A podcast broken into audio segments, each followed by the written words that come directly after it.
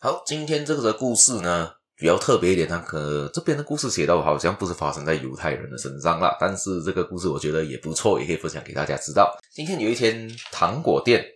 然后呃，一个人 HR 啦，人力资源的经纪人走来走去，就在一个糖果店走来走去，就看到诶，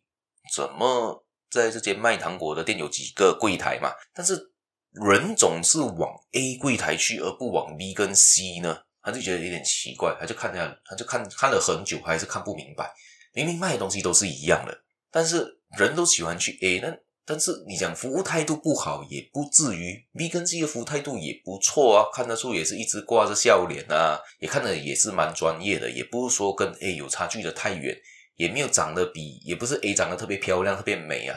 那就奇怪，为什么每个人都去 A 呢，都不去 B 跟 C 呢？明明都是同一间店，卖的产品不一样。他想了很久，想不明白。他等到人潮散去的时候，他就跑去问，他就找 A 来，呃，请 A 一杯咖啡，坐下来喝杯咖啡，聊聊一下，他怎样做得到全部人都去他那边，他的销售量也会比较好的情况。A 就告诉他说：“嗯，这个原理只有我的，他的诀窍只有一个。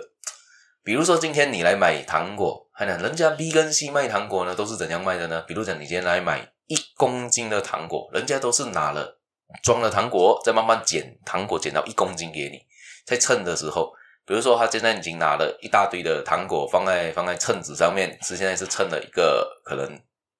一点五公斤，他就慢慢的把那个五剩下的那个零点五公斤慢慢的抽走抽走抽走到一公斤，他就卖给你。但是他讲我卖的东西不一样，我跟他们不一样的做法，因为你他讲我的不一样做法是怎样，我是拿不够一公斤，慢慢加到一公斤的那一个人。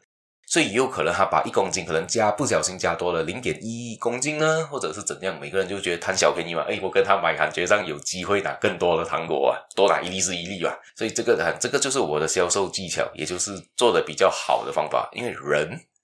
有一个。贪念嘛，人都是有贪小便宜的情况存在，所以他这个销售员就利用了这个人们贪小便宜的一个心理来做，所以他就，所以为什么就是说给别人利益是这样来的啦？也就是说，你不可能做一个生意的时候呢，你就尽量的都是为了自己利益着想，你要为别人的利益所着想。今天假设你抬出去你的产品或者给别人的时候，感觉人家买这个东西是物超所值的，CP 值超级高了，这样子当下人都会跟你买啊。多数人都会对你的产品觉得不错嘛，虽然讲可能品质有些像好像好像我们来我们倒过来想啊，我们有时候在淘宝上面买一些淘一些产品嘛，比如说你今天买了一个马克杯，买了一个茶杯，它的评论区你去注意看，可能很多时候它不是那个杯极美极漂亮，它有可能就只是价钱便宜，所以。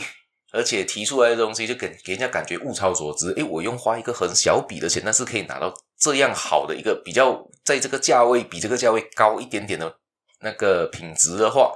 这样人都会接受啊。他对于他销售量应该都会不错啊。这个时候只是打一个比方啦，所以假设今天你只是用个十块钱，但是你买到的那个产品，觉得这个产品应该有值钱到二十块，这样你就自己就觉得赚了十块嘛。当然你的心里也会很好啊，这样子它销售量也会好啊。所以我这个就是要把利益给别人的意思啦。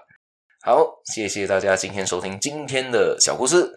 有兴趣的话继续关注我这个频道，关注我这个 Podcast。有可以的话，也可以留言给我知道你们对于这些故事有什么想法，有什么启发，以及也可以帮我分享出去给其他人知道啦。还也别忘了帮我点赞哦，谢谢大家，我们明天再见啦，拜拜。